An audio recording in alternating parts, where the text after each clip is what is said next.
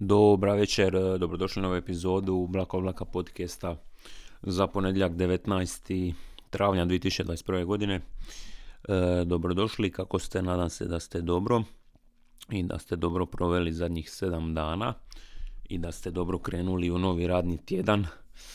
Korona ne jenjava baš čini se, iako ovaj, vidio sam baš neki dan u Floridi, ono, na Floridi, zapravo koji je točno, Florida je poluotok, onaj valjda, Uh, je na Floridi? Ja mislim da je na Floridi, ako je poluotok i nije otok, na veze. Nebitno. Uh, ogromni koncert, neki The Baby je ima, uh, parilo se minimalno 23 tisuća ljudi u, u publici i nije baš jasno i niko nije ima ni masker, ni, niti on, niti publika. Nije baš jasno kako to tamo funkcionira, mislim da su oni dalje u kurcu, ali možda ono su zadnje vijesti o brojkama u Americi. Možda sam njih zadnje videa prije mjesec dva, a ne prije tjedan dva, tako da me možda i ne treba čudit šta, šta, šta, šta je kod njih situacija očito dovoljno dobra da se vraćaju koncertima, iako ima nekih i u Hrvatskoj, doduše pod maskama i ograničeno, biraj selente u tvornici kulture, ako se ne varam dva dana zaredom. I šta još bilo, bit će sad neki koncerti, na neke od njih ću ja ići, e, isto na, ili na otvorenom ili na zatvorenom pod maskama i tako dalje. Baš me zanima kako će to izgledati, navodno šankova uopće nema i ne smije biti, odnosno ne smiješ pit na tim koncertima, znači uru, uru i pol minimalno. To će biti interesantno, iako ovaj, meni je nekako, šta znam, radije bi, a dobro, treba novaca industrija valjda da se oporavi sve skupa, odnosno da ne, da ne propadne skroz. Pita Boga koliko tih firmi koji imaju veze, veze se event industrijom je već ono, kako se kaže, na konopcima, na rubu ili tako dalje. Tako da treba to malo podržati, jel te sve skupa da se vrati na neke normalne ovaj standarde, barem ono na jesen zimu, pita Boga, pa da sljedećeg drita bude možda već ono sljedeću zimu, prvi mjesec, tako dalje, kao što inače bude. A vidim kod ovih Njemaca šta su trebali maturne 2021. i Rafka mora treba imati, odnosno treba sam ići na koncert sad negdje u petom mjesecu u Beć, ja mislim. I to je konačno odgođeno, ima ne znam, tjedan, dva, tri, tako negdje, jer ono, očito je logično da, da se to neće moći održati. Ali kao svi kažu da, da, da će te karte zadržati svoju, kako se već kaže, ne vrijednost, nego zadržati svoju, svoju, fali mi rič, ali znate šta ću reći, dalje će vrijediti te karte i, i za te odgođene, za te nove termine, tako da nadamo se da će to doći e, čim prije. Što se Amerike tiče toga, u NBA-u sam vidio da isto puštaju sve više ljudi, doduše isto s maskama. Sinoć sam gleda njih negdje, ajmo reći, dvi po četvrtine utakmice Brooklyn Nets, Miami Heat. Miami dobija spoiler, ako niste gledali, sa jednim košem razlike. Mislim da se kaže kad je dva boda razlika. Bam Bam Adebayo je zabijao u, ja mislim doslovno dvi sekunde pred kraj. Ja sam ono, kako imam taj tu pretplatu, tri, tri utakmice mjesečno, budući da nisam gledao cilu, zašto sam na poka igra i svoj NBA 2K kojim sam se vratio, ali dobro, samo e, da idem po redu. E, tija sam da bude overtime kada dobijem malo još ono, 10-20 minuta više i sve svoje pretplate, odnosno zašto sam iskoristio za tu utakmicu. Htio sam gledati prvo e, moju Atlantu pod navodnicima protiv Indijane. Dobili su na sriću i, za, i dalje drže ovaj četvrto mjesto u istočnoj konferenciji što me veseli, jako su jako blizu, ja mislim Boston je pet jako blizu i Nixi su u odličnoj formi, ja mislim 7 ili 8 utakmica, 7 ili 8 pobjeda zaredom, e, na čelu sa ovim, kako se zove, Julius Randle, Julius Randlom, mm, tako da ovaj, će to biti dosta napeto s obzirom da se igra taj play-in turnej, turnej, turnir i ekipe od prvog do šestog mjesta idu direktno u playoff, a ovi od sedmog do desetog se boru za na još dva mjesta, to sam već pričam, bit će u nekoj epizode, nisam siguran. Nije sad ni bitno. E, šta ste ja reći dok sam gleda to, odnosno kad bi bili god neki timeout ili, ili neki ono šta znam, toliko, toliko bude krinđa toga kad gledaš, ako gledate taj NBA League Pass na nba.com, ako uzmete te, te pretplate, ne samo na poluvremenu, nego na svakim nekim tim pauzama, budu ti neki TikTok challenge, ono toliko što brate, znači, tamo neku dicu uzmu ili neke tiktokere koji mislim bi, mi bili poznati da živim u Majemiju i ono počnu tamo plesati već plesove i challenge i tako dalje i DJ koji je preuživljen, previše uživljen, stvarno pokraj njih na tom nekom svom pultu sa maskama, ono hajpanje, 708 ljudi u publici, ja kako ono izgleda bizarno nekako baš, ne znam, ne znam, uopće mi nema smisla, mislim, kužim da se svi očeka tamo vjerovati, da, da se stvari vraćaju, stvari vraćaju u normalu i tako dalje, ali mislim da bi bilo bolje bez ovoga i da samo, ne znam, onaj pričekaju da se vrate normalnije količine ljudi u publiku i ono, baš sam isto razmišljao kako sam baš našao najgore vrijeme praktički za počet pratiti NBA kad nema navijača, ono, kad je praktički, mislim, baza je glat, ali nije dalje ni to, ni blizu to. I mislim da, a da, kad sam počeo pratiti je bio onaj balon u Orlandu, tako da, ono, od kad sam se počeo interesirati za NBA, publike nema, tako da se isto nadam da će iz tog razloga to uskoro, njih publike uskoro biti. A što sam pričao o svojoj NBA 2K karijeri, da se vratimo to jednoj od najdražih eh, tema slušatelja ovog podcasta, pogotovo sigurno o ženskom dijelu, sigurno vas zanima o tome, sigurno vas to zanima, zanima o tome, e, toliko, toliko o mojoj ocjeni iz Hrvatskog. Uh, tredan, sad, tredan sam bio u napola svoje treće sezone u Atlanti, u Oklahomu za Krisa Pola, tada 35-godišnjeg ili tako nešto, ja sam imao 23 godine, tada je bio MVP, tako da uh, malo je reći da sam bio povrijeđen, odnosno uvrijeđen, nisam bio povrijeđen i ozlijeđen. Ne znam se uopće u mojoj karijeru može ozlijediti s obzirom je sa kucano drvo. S obzirom da se niti jedan put nisam ozlijedeo, niti jednoj utakmici. A ide nekad ono na koši, fauliraju me stalno, tako da se to moglo dogoditi. Tredali su me dakle u Oklahoma i ja sam zapravo nakon nekog vremena shvatio da sam se ljutio na njih, iako oni nisu ništa krivi. Nije klub kriv šta je šta me Atlanta poslala tamo. Iako sam ono u NBA 2K u tom moj karijeru, ko zna, možeš ono influedat uh, free agency, onda sam tija da mi dođu i Kari i Dončić i došli su ova dvojica, bili smo ja, Kari Dončić, Anthony Davis i ono, još ova neka ekipa koja je ostala od Trey Young, da, koja koja ostala još od prije u klubu.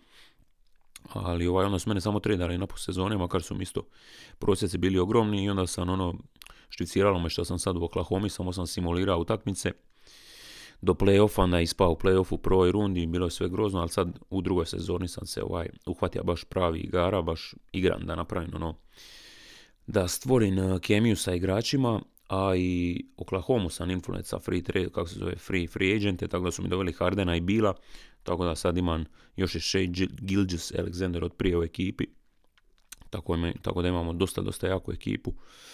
I sad smo u top negdje 3-4 zapadne konferencije, ide uskoro playoff za pet utakmica i onda moj cilj je osvojiti naravno titulu sa Oklahoma u drugoj sezoni, a praktički u prvoj i po sezoni, u prvoj punoj sezoni sa Oklahoma.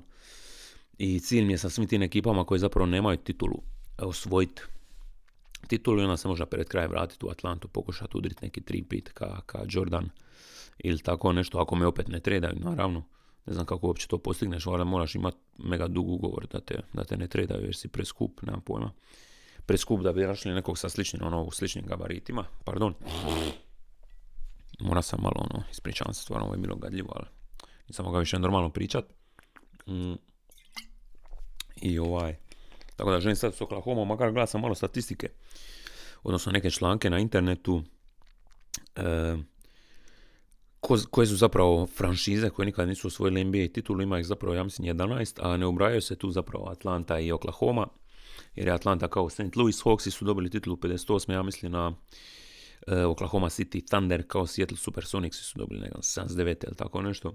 Tako da realno sad ove prve dvije ekipe s kojima sam san ili čuo svoju titulu zapravo ne spadaju tu moju ovaj, kako bi rekao, želju za titulama za, da s tim underdogovima pod navodnicima osvojim titule, ali ima tu u Brooklyn, imaš tu Indianu, Utah Jazz, nije nikad dobila Minnesota, nije nikad dobila uh, Pelicans i Los Angeles Clippers i tako da neka od tih ekipa ako, ako, ako ne produljim ugovor sa Oklahoma na kraju sezone, pokušat ću otići u neku od tih ekipa, da vidimo možemo tamo nešto osvojiti u godinu dvi.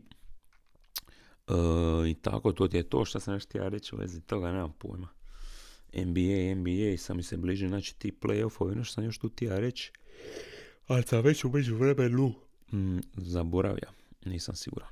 Ali skužao sam da sam kao u mojoj karijeru isto tako imaš opciju um, kad ispuniš te neke milestoneove, onda si već kandidat za Hall of Fame, ja to naravno već jesam u četvrtoj sezoni, jer ima ne znam koliko triple double dva naslova MVP-a, All Star sam bio tri puta i tako dalje. Dobro, postaje stvarno sve više i više dosadno. Ali prava NBA sezona se bliži kraju, mislim da je još negdje 15-16 utakmica do kraja regularne sezone. I isto tako sam onda razmišljao koliko rijetko je neki neamerikanac dobija titulu MVP-a. Jokić je navodno uh, favorit za osvajanje MVP-a ove sezone po onim nekim, ja mislim online ili kako već glasanjima ima onaj neki Kia Leder, nema pojma. On je prvi, ja mislim, ispred eh, Janisa i ovaj, bija bi Jokić, ja mislim, tek peti ne, ne Amerikanac ili lik koji nije rođen u Americi da, da dobije tu titulu. Olažuvan uh, Tim Duncan koji je rođen na ovim djevičanskim otocima, to nisam zna. On je drugi, treći je bija Novicki i četvrti koji još bija. Baš sam sam malo prima, dobro, malo prima, par sati to čita. Uh, Novicki, Duncan Olajuwon i ko je bija još, čekamo vidjeti. Ajmo to isto googlat. Uh, Non-US MVPs. Tako da bi Jokić sa dosta Steve Nash koji je u iz Kanade i Janis Antetokounmpo koji je u biti Grk. Znači 1, 2, 3, 4, 5 lika. Lika. Pičku mater. Pet likova neamerikanaca koji su dobili tu titulu. Jokić bi mogao biti šesti što je bilo ono velika stvar za ovaj srpsku košarku, ovaj zovu općenito XU košarku i sve to skupa.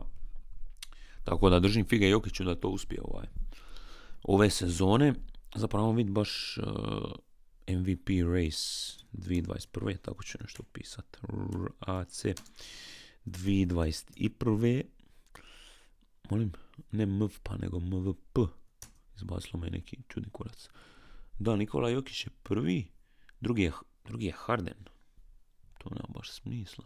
Treći Antetokounmpo i peti i četvrti Kawhi Leonard. Zašto je piše FT, free throw, zašto je to uopće bitno? basketballreference.com da vidimo njihovu, da, top kandidati su Jokić piše da ima 59% šansu da bude MVP, Harden 13,8. E, Nisam znao da je on toliko baš dobroj formi. Dosta, dosta me to iznenađuje i paralelno se da bio ozlijeđen isto neko vrijeme. Uh, čini mi se da jer piše koliko utakmica su odigrali. Jokić je odigra 56, Harden čez dvije utakmice, a neke je još za Houston, ja mislim sigurno. Games, game started, da. Što MP minutes played bit će. Da, Jokić očito veliki, veliki favorit da bude MVP ove sezone, čestitan. Ja mislim iz Novog Sada lik, jel tako, tako da će Dončić je deveti tek, što je dosta interesantno zapravo, da je tek deveti sa 1,8%. Steph Curry uopće nije u top 10.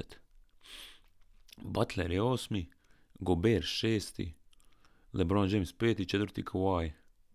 Dosta, dosta interesantno. Mislio sam da, da je malo druga tu, drugačija tu situacija. Ali ovdje čekaj, ček, ček, ček. U ovom prvom što sam gledao Basketball Reference Embiid se uopće nema ga uopće u top 10 što je do duše čudno jer on igra brutalnu sezonu kog sam pratio kad ideš na ovnba.com e, svaki tjedan to očito updateaju, sad je zadnje bilo 16.4. to je prije tri dana, ajmo vidjeti. Durable Nikola Jokić faces biggest challenge yet, uh, budući da se Jamal Murray ozlijedija. I šta kažu ovi tu? Kia MVP, bla bla bla, prvi Jokić. I prošli tjedan je bio prvi, 26 bodova po utakmici, 10,9 rebounda, 8,8 asistencija. I drugi je Embiid, a bija je treći prošli tjedan, skočio je s trećeg na drugom mjesto, isto visoki prosjeci, a treći je Dončić po njima, a prošli tjedan je bio šesti, tako da ovdje je očito situacija drugčija. Četvrti Janis, peti Lillard, šesti Kawhi, sedmi Harden, osmi LeBron, deveti Curry, deseti Rudy Gobert, koji očito igra bolju sezonu nego što sam ja mislio ili zna. E, dobro, je to dosta NBA za sad, pa moramo reći da je. Uh, ovako, pričao sam o prošlom, prošloj epizodi podcasta o svom novom, uh, šta znam, o tome da sam počeo ići u teretanu. Uh, ja sam pričao, ja mislim da sam u prošlom podcastu pričao, sam bio blizu tome da odem 7 dana zaredom, što sam na, na, na kraju zapravo je napravio. I ovaj, uh, isto tako sam pričao da nema baš neki konkretni, odnosno da ne dijelim to na način da jedan dan radim ruke i prsa, drugi dan noge, treći dan, šta znam, kardio ili cijelo tilo. I jedan od dva slušatelja, Vedran, mi je ukazao na to i u biti rekao da, da u biti radim greške. Dosta grešaka u tom pogledu, kao prvo da idem prečesto i kao drugo da rasporedim te treninge i tako dalje, tako da bi mu se zahvalio ovom prilikom na savjetima koje mi je dao čisto i što se ovaj prehrane tiče i toga. I još jedan uh, builderski potez koji sam napravio, a to je da sam danas malo prije kupio kupio ovu uh, kupio kreatin prvi put, nakon što sam pročitao otprilike deset članaka i savjetovao se s Vukom Orebom, čovjekom koji je u jednom momentu, a i dalje je dosta se ubilda, tako da vjerujem njegovom vjerujem ovaj njegovoj, kako bi rekao, njegovom mišljenju, njegovim savjetima.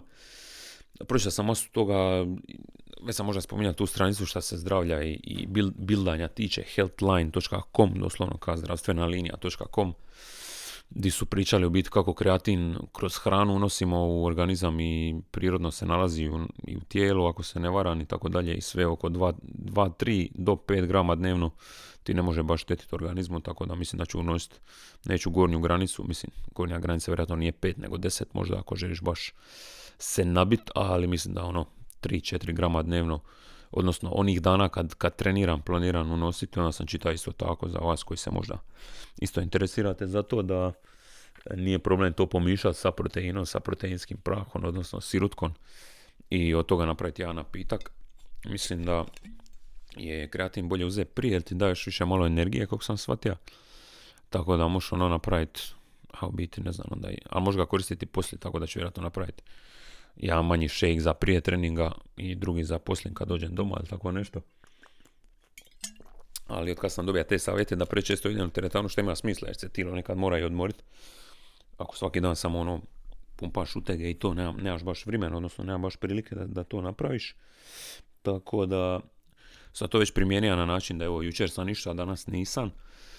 Prekjučer nisam, onaj daj, dan prije Isto nisam onda da, onaj dan prije jesam, tako da sam u zadnjih 7 dana išao možda 3 ili 4 puta, ne 7.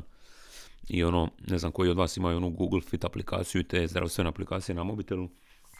Kao u 7 dana sam ono tih 7 dana e, 3 puta e, tri puta ispunio one ciljeve, imaš kao otkucaj srca kad radiš intenzivni trening, ako to imaš tih 30 ili 60 u danu da si ostvario svoj cilj i moraš 7,5 tisuća koraka, ostvariti u danu, to ne uspijem uvijek, ali uspijem sigurno kad radim biciklu duže nego inače, kad radim po ure, onda još ergometar, onda mi se to zbroji sve skupa i u biti nadmašim svoj prosjek, tako da zdrav život e, se nastavlja i dalje. Kupio sam upravo danas isto svoju drugu litru bademovog mlika, iako ne od iste marke kao prošli put koja mi se dosta svidla, sam me zanimao će li ovo biti govnastiji okus. Napravio sam još jedan put e, onu zobenu kašu, da, pričam o ovome, pričam o ovome, jebi ga. Morate mi, morate, mislim ne morate ovo slušati, ali ovaj, doću i na neke možda druge zabavnije teme, makar sumnjam, ali ne znam, nebitno.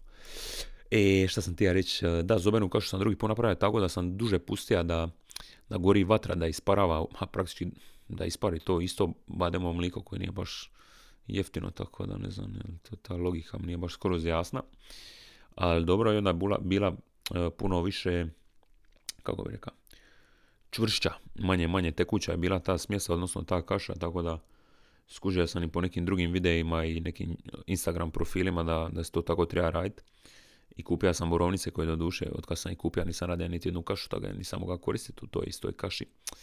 Šta bi mogao možda večeras, ali već sam večera pa će onda to biti previše kalorija, razumiš, jer ono, jasno mi je pogotovo kad si ono doma ili kad si u kućanstvu koje koristi jako puno maslinovog ulja koje samo po sebi ima masu kalorija i ako njega ne miriš nego ga odoka ono proliješ doslovno po svakoj skoro hrani koju ideš pogotovo ono pečenoj ribi koja ima ono odoka minimalno 3 deca maslinovog ulja to su vjerojatno te skrivene kalorije zbog kojih ti škemba je kakva je bila, nije zbog tog maslinovog ulja sigurno se stvorila ta škemba, nego zbog e, kebaba u 2-3-4 ujutro, McDonald'sa u 2-3-4 ujutro slatkog u 2, 3, 4 ujutro nakon što se već večera, ono, jedan i po puta.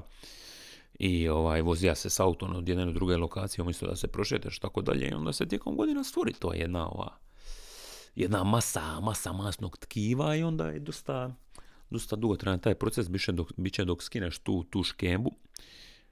Što, aha, čudne zvukove proizvodi ovaj. Jer vama nekad uh, frižider proizvodi zvukove kada, kada je neka publika u daljini koja, koja skandira na koncertu, baš mi tako budu neki ovaj neki zvukovi od frižidera. A to sam ti ja reći kad te skrivene kalorije, ono bla bla bla, gledao sam dosta tih videa opet. I opet vidio još jedan video od Action Bronsoma koji me, koji me dalje motivira na to da, da pazi na zdravlje, da sam malo doveden u bolju formu. Ne da sam bija debel, približno debel kao on, ili nezdravo građen kao on, ali ono, čisto ono, da se osjećaš bolje. Bi mi, bi mi bilo pametnije s toga držati, tako da ću se toga i držati dalje i mislim kako danas nisam, nisam išao teretanu, ću to provati vjerojatno sutra nadoknaditi, tako da ćemo vidjeti. I što sam već toga ja reći, oko stvari kao šta je koliko, koliko zapravo kila da dižeš, koliko repeticija da radiš, šta i kada jedeš, koliko kardija da radiš, na koji način da radiš kardio bez da štetiš mišićima, možeš li gubiti stalo i graditi mišiće na isti način. E, Jeremy Ether, e, dobar YouTube kanal po tom pitanju, lik ima dosta jednostavno, ali dobro složene videe i dobro smontirane i uvijek, e, uvijek se poziva na neke znanstvene radove, tako da ovaj, a mislim, čim, to radi, neko odmah automatski vjerujem bar ono 25 do 50% više nego nekom ono ko samo sere kao onaj lik koji vjerojatno svaki peti video koji pogledate, mislim može samo mene ciljaju taj video, ali onaj lik koji govori ono, pogodi šta ću jest večeras picu ili ovu salatu, e, krivo ste pogodili požići ovu picu zato što nije bitno jest izgladnjivati se i jest zdravo da, da, da se nabildaš ili tako nešto. Mislim da je Bill Burr, mislim sigurno je Bill Burr na svojim podcastima isto srao njemu i dosta ovih normalnijih uh, fitness instruktora i vlasnika ovih raznih YouTube fitness kanala su posrali tog lika. Mislim da se zove V, v Shred ili tako nešto njegova stranica. U biti prodavanje magle ili tako nešto. Lik baš nema neke ovaj... Mislim dobroj formi, kao što je Bill isto rekao u svom podcastu. Nešto očito radi kako treba. Ali ako ti govori da nije bitno li pojedeš picu ili salatu, mislim, hvala Bogu da je. Ono, mislim, ja sam poja picu i jučer i onda, šta sam još ja, ja sam vanka Shoutout bife u Šimun, by the way, u Šibeniku ako hoćete, ako ste nekad u Šibeniku hoćete stvarno ne skupu i jako, jako dobru, frišku, doma, ono, domaću praktički hranu. Moja preporuka u Šibeniku. Prvi put sam tamo i ja zapravo, a, jako mi se jako svidjelo. Uh, šta sam, šta, kako sam došao sada te, pa ja sam picu da jučer, ja sam neko sranje iz pekare, nakon dugo, dugo vremena sam ja ovaj neko pecivo. Uh, I prošli tjedan ono kad sam bio ako prike, zapravo ne, to je već bilo je li to bilo prije prošlog podcasta ili zapravo ne, nakon? Išao sam ko prike, igrao sam FIFU, je to sve se jebote umeđu vremenu dogodilo, da.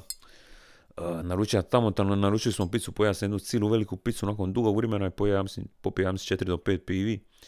Među ostalim, je neki pan pilsner koji me ja mislim još više napušten nego neke druge pive. I onda smo još igrali FIFU, ja mislim 21, FIFU najnoviju, dok smo, ovaj, dok smo pili te pive. I ovaj, FIFA mi se svidjela, to sam napravio jedan tweet E, nije bilo loše, imalo mi je dosta elemenata, čak pesa što me iznenadilo e, i bilo je dosta zabavno. E, šta mi nije, nije baš bilo toliko zabavno zadnje kad sam igrao s prikama, ja mislim PES 20, tako da ovaj, ne govorim ništa, samo kažem da mi je FIFA bolja i draža nego što je prije bila, pogotovo ako igraš u nekom društvu, ili pogotovo ako igraš u društvu koje niko nije onaj ekspert koji igra ono 30 utakmica dnevno i non stop je online na tim, ono, foot, FIFA Ultimate Team ili šta već turnirima i tako dalje. Tako da, mi se po tom, po tome, oh, pizdu mater, u tom smislu to svidjelo. Kako sam došao sad do toga, došao sam do FIFA i do pice i do bifea Šimun. Do bifea Šimun sam došao tako da sam pričao o pici koju nisam dugo i ja i o tom liku koji, je, koji prodaje priče da, da možeš istka svinja i svejedno do, dovesti u formu. Mislim, možeš ako sagoriš ne znam, 750 kalorija više nego što bi trebao, zašto je spojao ono 8 feta pice umjesto, ne znam, chicken salate ili ono brokola, brokule sa, ne znam, ono, ne znam, lososa na žaru ili tako nešto. A uglavnom, znači, ako sam snimao prošle epizode, ja mislim u nedjelju na večer, onda sam, ja mislim, u ponedjeljak čak bio ako prike ili utorak, mislim ponedjeljak, da sam isto onda išao u teretanu. Sam razmišljam, sam li još saznao neke nove stvari ili nešto i nisam baš siguran, nisam baš siguran. A uglavnom Jeremy Ether, ETHR, e, dobar YouTube kanal za, sve, za sva neka pitanja koji bi neki početnik što se teretane tiče mogao imat. dosta toga se, mislim, on se baš, on baš ono važe hranu, broji kalorije, sve to skupa, mislim, to očito moraš ako želiš biti u tom, e, kako se kaže, deficitu kaloričnom, znači da unese šta znam 2000 kalorija, sagoriš ih 2300, naravno nećeš 2300 sa treningom sagoriti jer šta znam 10 minuta ergometra mi po ovim spravama u teretani kaže da bude oko 150 kalorija, tako da bi samo ergometra mora raditi šta znam koliko uru, uru i nešto praktički, ne više. 100, 100 minuta, ono je, uru i po, barem. I tako da, mislim, dosta sagoriš tijekom, eh, tijekom spavanja, u biti to je taj neki nit, ja mislim, metabolizam NOEAT, a općenito što ti je više metabolizam, to ti biti tijelo samo sagorjeva kalorije koje, koje ima u sebi, takva nekako, nemam pojma. Nisam stručnjak, pustite me na miru. Šalim se, zapravo ja sam samo počeo pričati o ovoj temi, tako da nema razloga da vama seren. Ali svejedno to radim, eto iz nekog razloga. Tako da to je to valjda što se tiče tih stranja oko teretane. Šao dati još jednom vedranu kojem je ono priča kako kardio biti nije toliko bitan ako dobro jedeš šta sam ono nakon, mislim skužio sam šta hoće reći, ali uh, meni kardio nije, nije niti tramak, niti, niti šta znam, ono, osjećam se dobro i kad njega radim, osjećam se dobro što se oznojim. Onako pošteno, a do dizanja utege se u pravilu nećeš oznojiti kao od ergometra ili, ili bicikliranja pola sata. Kad bicikliram po ure, to je ono radi na neke dane kad se više fokusira na kardio nego na, nego na dizanje utega, odnosno na sprave, onda osjetim ovaj, odnosno baš vidim ono, naš kad se oznojiš na, na stomaku, ono, kad imaš one fleke, one u obliku, onaj, to, to je znak da imaš kembu. Mislim, ne, ne nužno, ali kad je škemba ta koja se stvarno ono aktivira u tom treningu, onda baš napravi jednu flekicu kao ono, brate, šta ovo, želiš me se riješiti ili nešto, znaš, baš napravi ono u obliku, u obliku ono kapi vode onog emojija, baš jedan drip emoji mi se napravi oko pupka i onda kužim, aha, ok, da, ovo je baš razlika kad 15 minuta pedaliran, malo mi se ono čelozno a ovih pola sata bome već, bome već ono, onaj, onaj kolut sala oko, oko trbuha i oko pupka mi se polako ono, valjda počinje stanjivati, sagorijevati, tako da tako da eto, koliko god bi sad pojela na primjer tu kašu, koliko god to mekano zvuči, žao mi je, no. Eto, da jedan reper to kaže. Toliko god znam da je to zapravo dosta kalorično i treba bi se možda bolje strpiti s obzirom da sam sad pojao ono, malo svinskih rebaraca i krumpira i toga svega još jedan polupohani komad mesa sa pohan skupa sa sa, kako bi rekao, fetom, jednom dužom, dužom fetom tikvice, tako da mi to možda ne bi trebalo piću u vodu do kraja večeri i ići leć. S obzirom da, da napravim seguje na drugu temu, mislim da nisam što sam štija reći u vezi ovoga trening, to sve nema pojma, ja sam ko prike, igrali smo FIFU, poja sam picu i ne vuče me danas, danas mi više ono osjeća kao ono, brate, zapravo, nakon što sam tu FIFU, picu jučer pojao sam na večer baš i zašto sam ja to neko stranje iz, iz, iz pekare sam rekao ajde idem sad baš namjerno teretanu šta duže na, na kardio spravio, znači na biciklu poure još 10 minuta sam napravio, napravio ergometar što je zbrojeno zapravo bilo maks, ja mislim, oko 300 kalorija, što je biti smišno kad razmisliš da je feta i po ili dvije, tri fete pice koje sam pojao, vjerojatno i malo više, ovaj, više, više kalorija od toga, tako da kako god okreneš, sagorit koliko pojedeš, neš nikad, mislim da, ono, bi se već praktički zgladnjiva, mislim, tilo ti traje kalorije, samo ono, mislim, ovo je postao baš neki zdravstveni podcast. A mislim, šta više toga saznam, to ću manje želiti pričati vama o tome, jer ono, e, dok god saznaje nešto novo što me zanima, kao što je ono, stvari o kreatinu ili priča o tim kalorijski, e, kako se kaže, kalorički uh, gustim i rijetkim hranama, na primjer, ono, jedan Oreo keks je jako, on je jako rijedak, ja mislim. Mislim da on nije calorie dense. Calorie dense je, na primjer, ta zobena, kako se zove, zobena kaša, zobene pahuljice, zato što u 10 grama njih dobiješ, ne znam, ili 100 grama zobenih je ono 400 kalorija, ali te zasiteno ono na par sati. A 100 grama Oreo kekasa ima možda 800 kalorija, ali te zasiti na ono 4,5 minute, tako da je to razlika između praktički dobre i loše hrane u konačnici. Ono. Tako da se pokušavam što više držati ove dobre ili ove bolje. E, tako da, pizdu mater. Tako da, je to to što se toga tiče, ali kažem, ono šta više toga svega nekako uveden u svoj neki dnevni ritam, to ću možda manje pričati vama o tome i više pričati o albumu i o spotovima.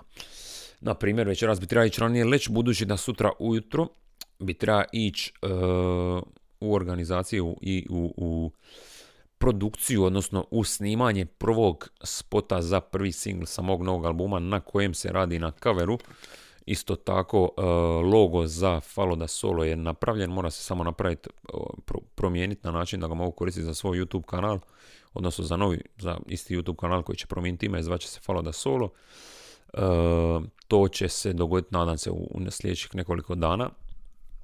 Doće do rebrandinga kanala, taman u vrijeme kad bi spot možda treba biti gotov. Juče, sutra bi trebali, evo, da kucam isto u drvo, tup, kreniti sa snimanjem kako sada stvari stoje. Na prve dvije lokacije, na treću lokaciju, ona nam ovisi više manje o vremenu i to bi u sljedećih 7 do 8 dana trebali snimiti tako da bi spot po nekim naznakama mogao biti snimljen unutar sljedećih 7 do 10 dana, onda dok se još smontira bi treba biti gotovo i u međuvremenu nadam se da će ovaj vizualni dio što se YouTube kanala tiče isto biti gotov da jedno prati drugo i da sve skupa i ja i spotovi, a i moj YouTube kanal krenu u neku novu fazu. 2021. idemo jako. Posla sam info za jednu od pisama s albuma jednom reperu zagrebačkom koji bi trebao biti, nadam se, drugi fit na albumu. Prvi je fit isto od jednog zagrebačkog repera, tako da pokušajte pogoditi o kome se radi, slobodno mi to napišite na blakablakapodcast.gmail.com šta mislite o kome se radi ili komentirajte ispod YouTube videa. E, on je rekao da mu se sviđa, moja infoverzija je traka da mu je dosta jebeno, tako da bi mogao letiti sa versom i to bi onda drugi feed za sad osiguran za album. O trećem razmišljam, a bome i o četvrtom. Mislim da bi mi četvrti... Opa, neko me zove, čekaj, moram se ići javiti. Evo me nazad. Pričao sam o fitovima kad za album i o trećoj četvrtoj osobi. Mislim da bi za četvrtu, koliko god bi to bio legendaran featuring, jedna od želja koje imam, mislim da bi to možda trajalo jako dugo, ali mogao bi ispipat teren na, na način da se javim čovjeku i da vidim ka prvo je za nije. Mislim, znam da je za jer smo već prije pričali o tome da bi, da bi tijao letjeti na neku pismo ili album, ali ono, radi se o jednom baš specifičnom reperu, tako da e, treba vidjeti ovaj, kakva bi to uopće pisma bila. A još jedna stvar, zapravo, e, javio sam to bi ona bila peti fit možda, jedan od popularnijih ljudi e, na internetu uopće što se neke moderne muzike i scene tiče. E, s njim sam se čuo isto za, u vezi suradnje na jednom od pisama koje bi mogle završiti na albumu, ali rekao da mu se javim još kad malo, kad se malo još ispolira refren, tekst i općenito koncept i aranžman pisme. Mm, tako da bi se mogli onda možda e, dogovoriti i možda bi to bio još jedan fit, tako da će to, mislim da će taj dio biti onaj zadnji možda albuma, dok nakon što ja napravim sve svoje, to mislim da ću onda uzeti neko vrijeme da vidim koji fitovi bi mogli uletiti, koji ne, koji su prirodni, koji možda manje, odnosno koji, koji imaju smisla, oni koji nemaju smisla neću ni, neću ni ganjat, zašto nemaju smisla, tako da u, album je sad u toj nekoj fazi da ono, iz tjedna u tjedan sve više došavan ono, vokala i uploadanih na ovaj drive s kojeg bi mi onda mix i master inženjer, inženjer, inženjer to sve treba rješavati. Tako da će to ići sve polako u nekom smjeru, pozitivnom smjeru, a kažem, ono, sa spotovima se kreće službeno sutra, tako da vizualni dio albuma, ako računamo spotove, a ne cover koji je počeo prije nekog vremena, danas sam pričao ovaj slikon za, za neki prošireni koncept.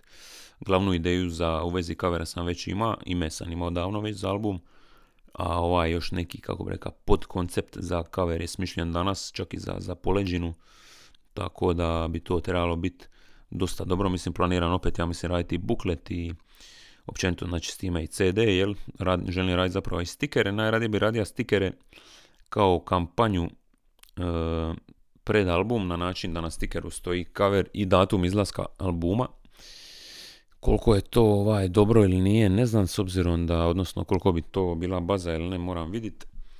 E, mislim sigurno bila baza, samo ne znam što je bolje, samo napraviti ovaj stiker i onda ga polipiti nakon gerlilski gdje god mogu. Pa i nakon što album izađe, nakon što taj datum prođe, da bude stiker praktički aktualan ili ne, ili općenito falo da solo stikere, to mi isto neka ideja i tako dalje. Neki merch možda napraviti sad za proliče kad konačno malo zatopli, nadam se da će to biti uskoro. E, i to je to, znači sutra krećemo, nadam se, sa spotom. Sa prve dvije lokacije, nadam se da ćemo uspjeti šta više toga snimiti, par uri zbrojeno ovaj e, materijala sutra imati i ovaj, skužit ćete jesam li uspio ili nisam u toku sljedećih par dana kad neku sliku baci na, na Instagram, to bi se moglo dogoditi. E, I to će vam onda biti znak da se krenulo sa radom na spotovima. I to je to što sam htio reći u vezi toga. Nisam baš siguran. Dobro, ide sve to u nekom dobrom smjeru. Za drugi spot isto ima neke razgovore, za treći spot ima isto razgovore konkretnije i to bi se trebalo raditi negdje krajem petog za možda meni najdražu pismu s albuma, to ćemo još sve vidjeti. I tako, i dalje prodajem Kia Sportage 2.0 CVVT 120 kW, 90.000 km, 2012 godina u prometu u Hrvatskoj od prvog mjeseca 2013. ulašteno servisiran i tako dalje. To je biti terenac one koji ne znaju točno te marke. Šera se ni na Instagram i na Twitter i na Face i čak je bilo nekih ono upita na taj način, tako da eto. Ne libim se koristiti priliku i ovaj put opet i u podcastu to spomeniti. E, tako da eto, ako znate koga da kupuje auto, slobodno mi se javite na Twitter ili na Instagram ili na blakablakapodcast.gmail.com A kad smo već kod maila, ajdemo vidjet, hajmo vidjet, hajmo vidjet uh, jel koji stigao na službeni mail, a ja mislim da nije, ali u međuvremenu uh, vijest dana što se sporta i nogometa tiče je, odnosno imaju dvi su praktički u međuvremenu nastale. Prva je ta da je dogovorena Europska Superliga, nogometna Superliga. 15 klubova već potvrdilo svoje sudjelovanje, Real Barca, Chelsea, Tottenham, Manchester, oba, oba Manchestera, ja mislim Arsenal, Tottenham sam sad rekao već, jel tako? 15 klubova, Njemci i Francuzi su za sad odbili, znači među ostalim i ovaj, Bayern i Dortmund, a što se Bayerna tiče, Hansi Flick je rekao da napušta klub na kraju sezone i oni žele dovesti Nagelsmana. Mourinho je danas ujutro navodno odbija trenirati svoj momčad zbog pristanka Tottenhama da bude dio Super lige. Dobija otkaz, ja mislim da dobiva 20 milijuna eura otpremnine. 20 milijuna eura otpremnine. Gangsta potez, mislim, ono... Sad kad razmišljate ono kako bi bilo da, da imaš, to, imaš to na računu, ne znam što bilo jače, mislim sigurno bilo jače to vidjeti u kešu, ali to je onda već ono logistički problem di staviti sve te novčanice, a i naravno nesigurno jer ti neko može sve pokrast, ali čisto na računu vidjeti iznos, vidjeti tolike nule i ono da doslovno da doslovno naručiš jedan par cipela od 100, jedan par Air Maxica, da reći 100-150 eura u minuti, nakon jednog cijelog dana taj ogromni iznos bi se smanjio za ono samo jedan mili, mili, mili, ono, za jednu tisućinku. I ono, ne znam, ja bi doslovno, ja mislim, ono, prvih par dana samo pribaciva s jednog na drugi račun kao, aha, sad je tu 10 milijuna, sad je tu 10 milijuna, sad je tu 20, sad je tu, platio sam među vremenu ono 150 e, eura naknade banci, ali nije me briga, nije me briga zašto ima još 20 milijuna. Mislim, ne znam, ne znam kakav je to osjećaj. Mislim da se doslovno ono, dovoljno čak i ne priča o tom fenomenu ekstra bogatih ljudi, odnosno kakav je njima osjećaj imat na raspolaganju tolike novce, ono. Zanima me malo, ono, zanima bi me taj mindset, jer je strah da to sve ne, ne nestane, jer, jer se osjećaju dalje kao obični ljudi koji samo iz dana u dan rade svoj posao, samo možda eto nemaju ono, plaću od 1000 eura i ušteđe, ušteđevinu od možda 10.000 ili 50 ili 100 ako su neki sretni ili e, viša srednja klasa nego u njihovom slučaju su to ono deseci milijuna eura. Mislim, kakav je to ono osjećaj, to bi bilo fascinantno zapravo čuti. A uglavnom da, Mourinho, Mourinho je dobio otkaz, Flick ide na kraj sezone, Europska Superliga će se kreirat, predsjednik je Florentino Perez iz Reala, mislim koji je ono dosta gadljiv lik od, od kad sam prvi put vidio, od kad je stvorio taj koncept Galacticosa, uh, i nije mi, nije mi nelogično da je on jedan od glavnih ljudi ove cijele ideje, ali ona iz Juventusa Anjeli, navodno isto jedan dužbe koji želi šta više para za svoj klub, biti to je cijela ideja ovih uh, nastanka te Superlige, da najjači klubovi dođu do šta više para koji će onda diliti međusobno praktički između sebe. I kao, cijeli dan uh, cijeli dan uh, dolaze reakcije što se toga tiče od UEFA koja planira sankcije, od FIFA, ja mislim, evo, Rad za nogomet, Amerikanci nisu glupi, zatvorena liga je najbolje rješenje, to bi napravila i UEFA. E, ovo biti brani Superligu koliko svačan. Hoće li Liga prvaka opstati što osnivanje Superliga znači za navijača, što za hrvatske klubove? Europski velikani objavili da više neće igrati Ligu prvaka, kreće Superliga. Iz Bayerna su objasnili zašto ne žele u Superligu. UEFA izbacuje pobunjenika iz Lige prvaka u upitnik. PSG ostaje, evo kako bi se igrala završnica. E, Eh, Superliga čeka još tri velikana, postoji li mogućnost da tamo zaigra i Dinamo. Eh, Mourinho u Tottenhamu nasljeđuje 29-godišnjak. Trame, bla, bla, se Tramezani nešto tu piše, nemam pojma. Zoran Mamić je otišao u Bosnu, isto izbjegao uh, prosecution. ne znam, ne znam odakle početi što se tiče ovih današnjih vijesti, dosta toga se dogodilo. ne znam, evo šta, šta piše u ovom članku, sad sam tu malo na indeksu, gledam, e, presudila je korona kriza, Super ligu, Liga prvaka neće nestati, nije nestala ni košarka, ne znam šta to baš znači košarka. Svaka čast Njemačka, oni su kao odbili. E, šta kaže? Trebalo je kuhati još 10 godina u UEFA bi do 2035. sigurno došla do zatvorenog natjecanja, kao da je ovo prerano došlo. Ne znam, UEFA će teško izbaciti velike klubove iz domaćih liga, bez njih ne mogu zaraditi. E, dobro, Dinamo Ligi prvaka više neće moći zaraditi 25 do 30 milijuna eura s rezultatima koje je do sad postigao. Dok za Europa ligu i konferencijsku ligu efekt neće biti toliko osjetan. Hoće li Superliga biti samo privremeno rješenje, upitnici i upitnici. A ovo je pisan neki lik sa katedre za makroekonomiju i gospodarski razvoj na ekonomskom fakultetu. Uh, ajmo vidjeti, ovo su najznačajnije reakcije iz svijeta nogometa na osnivanje Super lige. To ću pročitati i onda ću pročitati što su iz Bayerna objasnili zašto ne žele u Super ligu. I onda ću već biti na 45 minuta, otprilike onda je vrijeme već za naše tjedne segmente, da ovo ne traje sve skupa predugo. Ovako kaže članak na indeksu, nekoliko klubova odbilo je sudjelovati u osnivanju Super Liga, među najzvučnijim svakako je Bayern. Zašto je Bayern odbio, objasnio je Karl Heinz Rummenigge, prvi čovjek kluba.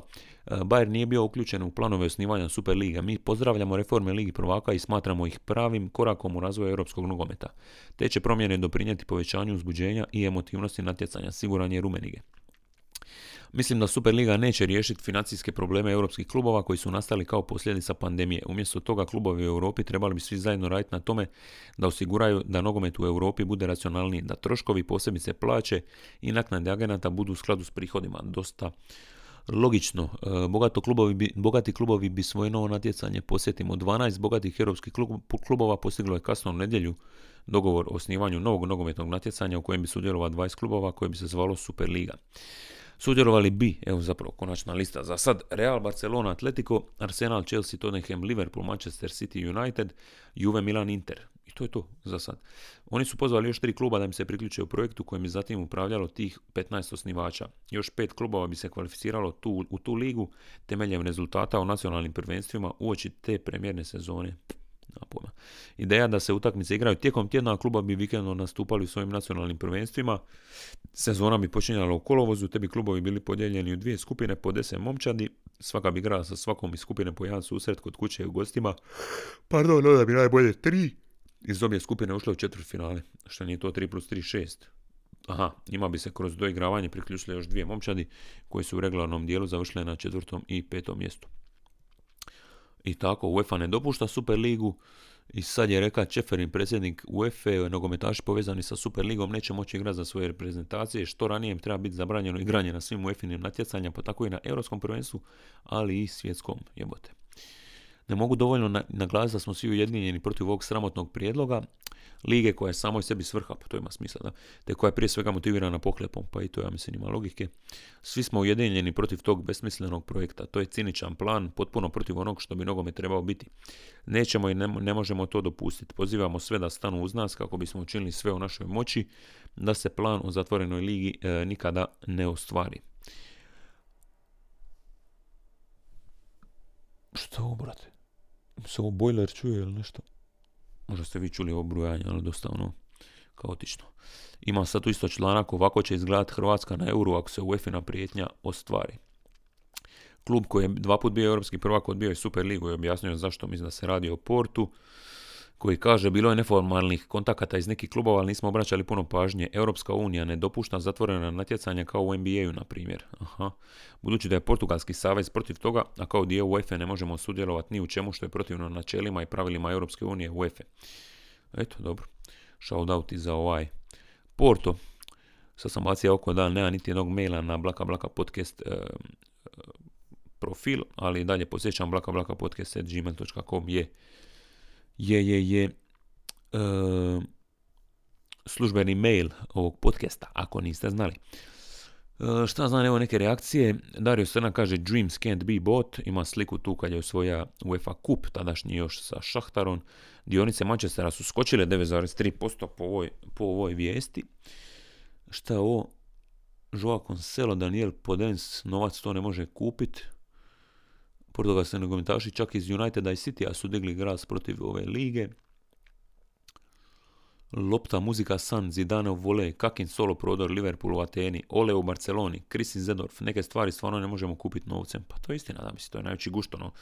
I ono što ja najviše volim kad igra menadžer i uzet mali klub, mislim većina od nas, i dovesti ga na vrha sa ovakvim stvarima, to čak ni u menadžeru više ne bi mogao, a kamoli u pravom životu. Tako da, ono, protiv Superlige je britanski premijer Boris Johnson, Thomas Tuchel kaže, nemam još mišljenje, samo mogu reći da imam povjerenja u Chelsea i ljudi koji ga vode. Hm.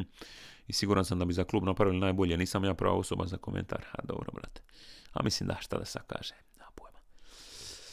Armina International Bielefeld kaže, nogomet je za tebe i mene, a ne za jebenu industriju. To je podsjetnik onima koji su na to očito zaboravili u ovim teškim vremenima. Rekla je Arminija na svome, uh, kako se zove, Twitter profilu. Wayne Rooney kaže da je tajming malo čudan, da se nikad ne bi odrekao reprezentacije. Lekip kaže čak i ako na kraju odustanu od Super lige njezinim utemeljiteljima se ovo nikad ne smije zaboraviti. Oni će zauvijek ostati izdajice naših ideala koji su pokazali da su svojom pohlepom i ciniznom spremni ubiti europski nogomet, svu njegovu ljepotu i povijest. Bome, ti vidiš. I Liverpoolov navijači su nešto rekli, su, Luis Figo kaže da je sve samo ne super, oštro kritizirao, kritizirao i Mesut Özil, Lukas Podolski isto tako, Ander Herrera isto tako, Ruski Zenit, ponuđeno je sudjelovanje, ali je klub odbio.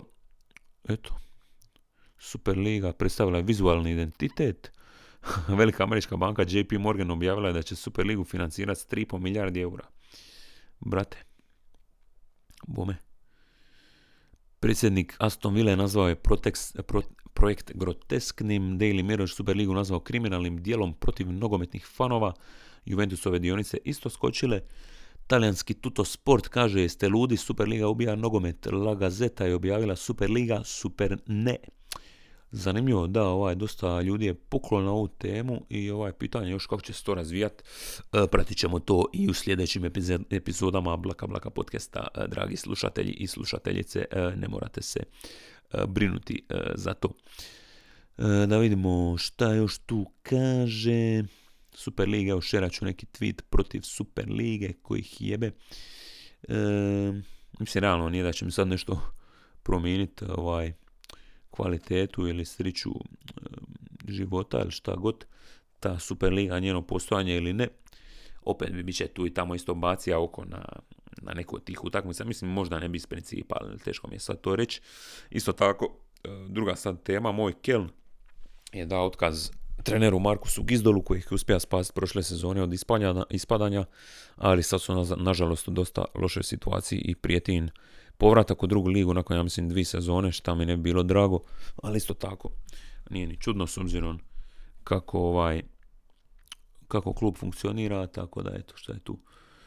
The Super League logo je grozan, doslovno aha, da, šta neka kosa crta, aha, ovo je kao centar nogometnog igrališta i The Super League samo piše tri, tri riči.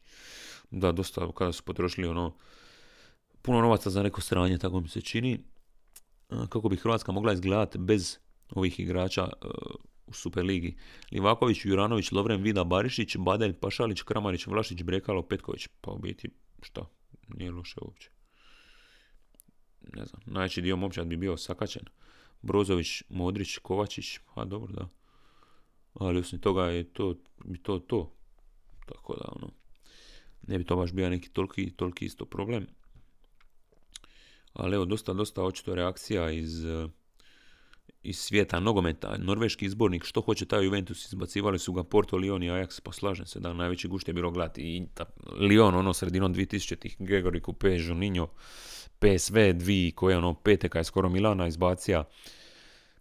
šta znam, ima tih priča koliko još, ono, nema pojma, mislim, općenito što je Porto osvojio titulu 2004. Monako što je došao u finale te godine, općenito cijela ta sezona je bila fascinanta, makar tada još nisam pratio nogomet kao što ga pratim danas ili kao što sam ga pratio ono, u srednjoj. Sve te neke ono lipe underdog priče ne bi bile moguće u ovakvoj Superligi, odnosno da, bile bi apsolutno nemoguće u Superligi, zašto ne bi jedan Ludogorec mogao se ono kvalificirati ili šta ja znam. Steaua Bukarešt ili tako nešto. Bukurešt, pardon. Tako da ono, ja sam protiv toga, ako se mene pita, a vaše mišljenje o Superligi možete oslaviti, ostaviti pičku materinu koliko ja grešaka zapravo radim. Vaše mišljenje o nogometnoj Superligi možete ostaviti na blakablakapodcast.gmail.com Mislim da to dosta što se te teme tiče, ovo dalje ću nešto sam pročitati, idemo mi na random Wikipedia članke, prvi, prvih pet s hrvatske Wikipedije. Idemo na prvu slučajnu stranicu, a to je Alafine, e, pod, pod tribus Zim Zelenovki, dio tribusa Nerle. Sastoji se od četiri roda, svi su iz Afrike. Neka biljka u svakom slučaju. Mogu se dati nego normalno ime. E, drugi članak s hrvatske Wikipedije je Nama, narod. Nama ili Namakua je naziv etničke skupine, e, pičku materinu. Nama ili Namakua. Jel mi čujete nos kako se od ovog pričanja začepija? Ja ne znam, ovo treba nešto operirati ili sam samo ono neki ono, mutant kurac. Ne znam kako sam ikad odradio ovaj hip-hop nastup bez kad sam debilčina. Ono. Brate. Nama ili Namakua je naziv etničke skupine u Botsvani, Namibiji i Južnoj Africi. Pripadaju Hotentote, e, da, dobro. Imao jezik koje koje kao etnička skupina Damara koja ga je usvojila od njih. U Namibiji često žive na istim područjima. Izvorno područje, životno područje etničke skupine Nama je jug Namibije, pa valjda se po njima i zove tako, i sjever Južnoafričke republike. Na, sjever, na sjeveru su došli u sukob s etničkom skupinom Herero, vodili su borbe oko pašnjaka koji su potrebni i jednima i drugima za uzgoj e, stoke. Dobro, idemo na treću slučajnu stranicu.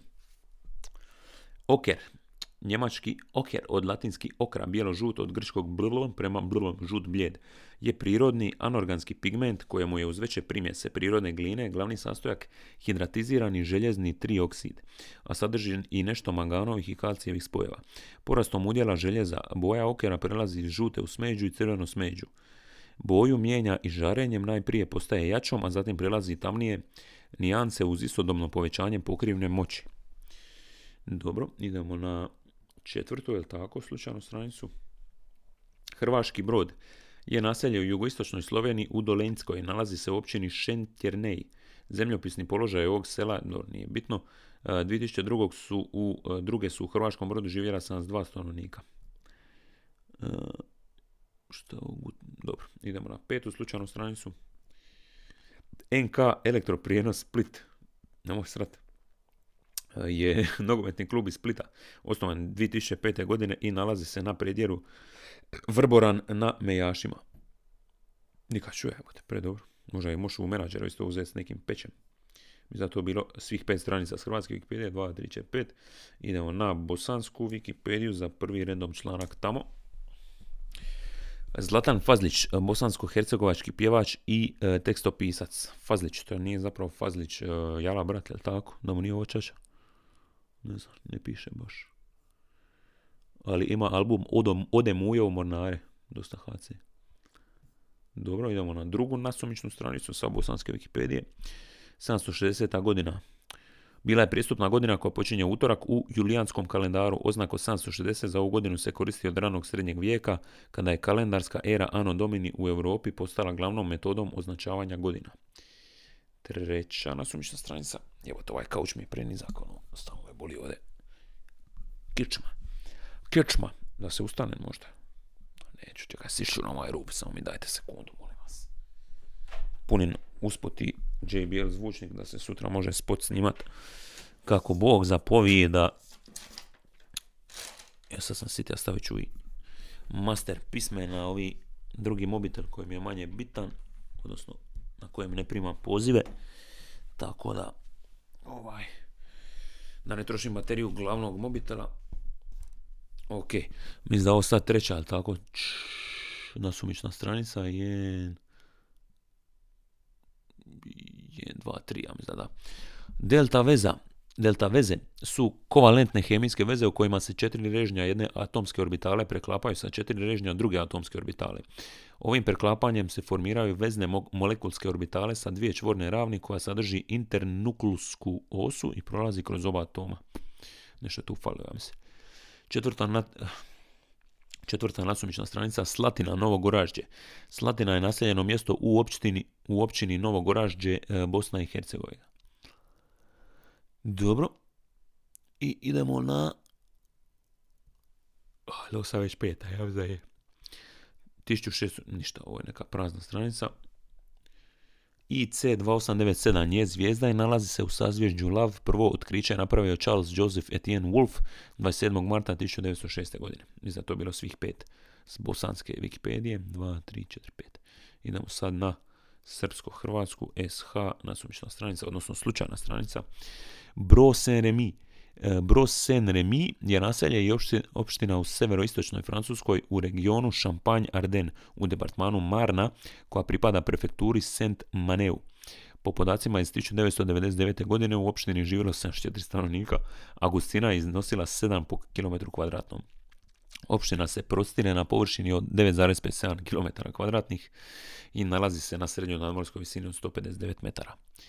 Mislim, nevjerojatno. Idemo na drugu slučajnu stranu. Državni arhiv u Pazinu nalazi se u ulici Vladimira Nazora 3 u Pazinu. Mislim, mjesto. Osnovan 1958. godine. Eto. Treća slučajna strana. Wiesenfelden je opština u Njemačkoj saveznoj državi Bavarska, jednoj od 37 opštinskih središta okruga Straubing, Straubing-Bogen. Prema procjeni iz 2010. u opštini je živjelo 3622 stanovnika. Posjeduje regionalnu šifru AGS 9278197. Četvrta slučajna stranica, ako se ne varam. 2, 3, 1, 2, 3, 4. Rukomet na olimpijadi 2008. muškarci. Dio turnira u rukometu na olimpijskim igrama u Pekingu, pa te kako loše čita, se održao 10. do 24. kolovoza u Pekingu. Zlato Francuska, srebro Island i bronca Španjolska. Koji smo mi onda bili? Da, da, uh, šta je ovo? Ovo ne piše. A, bili smo u skupini A treći i onda nas je izbacila Danska u četvrt finalu. Ne, mi Dansku, ali smo u polufinalu ispali od Francuske i za treće mjesto nas je pobijedila Španjolska. Toga se uopće ne sjeća. Četvrta ili već peta slučajna stranica. Da, jebote. Dva, tri, četiri, peta. Da, ovo je peta. Massachusetts, zaljev. Zaljev Massachusetts e, je veliki zaljev na sjeveroistočnoj obali Sjedinjenih američkih država. Dio Atlantskog oceana u američkoj saveznoj državi Massachusetts kod grada Bostona aha, Massachusetts Bay, to je baš u Bostonu, onda je doli Plymouth i Cape Cod Bay, a Cape Cod kanal je zapravo, tu je neki poluotok, ali ne znam točno kako se zove, onda je doli još Martha's Vineyard i Nantucket. Interesantno, panorama zaljeva. Zaljev se proteži na jug nekih 100 km od rta N do rta Kod ili Kad. U Massachusettsu u njemu se nalazi čitav niz manjih zaljeva na Hunt, Bostonska luka, Plymouth, Cod, Gloucester i Salem. Da, Bostonska luka, baza, baza. A gore je već biti Kanada, da. Dobro. To je to, ja mislim. Uh, dobro. Idemo sad ono na one, kako se zove već, random facts i Days of the Year, jebote, ono, ovo će trajati predugo, previše sam pričao u ovom podcastu.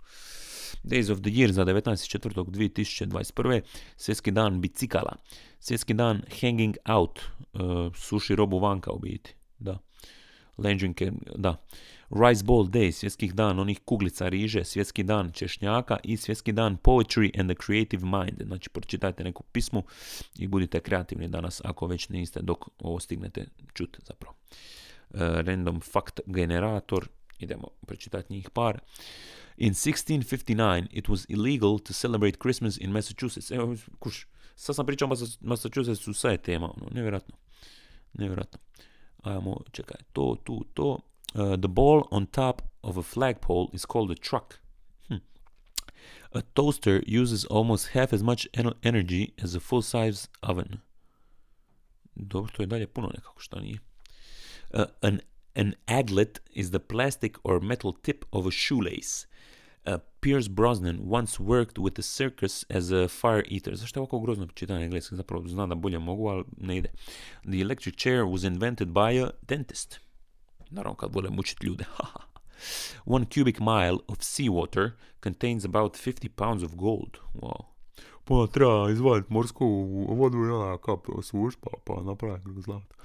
Istanbul, Turkey is the only city in the world located on two continents. E camels have three eyelids to protect themselves from blowing sand. Brate, ono, fascinantna stvar, The first song uh, played on Virgin Radio was Born to be Wild. Uh, human teeth are almost as hard as rocks. The longest recorded flight of a chicken is 13 seconds. Eto, to ja mislim dosta za ovaj tjedan. Šta se svega tiče, šta se fakata tiče, to. Još 20 minuta do pune ure, još ću nešto malo naprdat. Sutra se kreće valjda sa snimanjem prvog spota za prvi single sa novog albuma koji izlazi ove godine.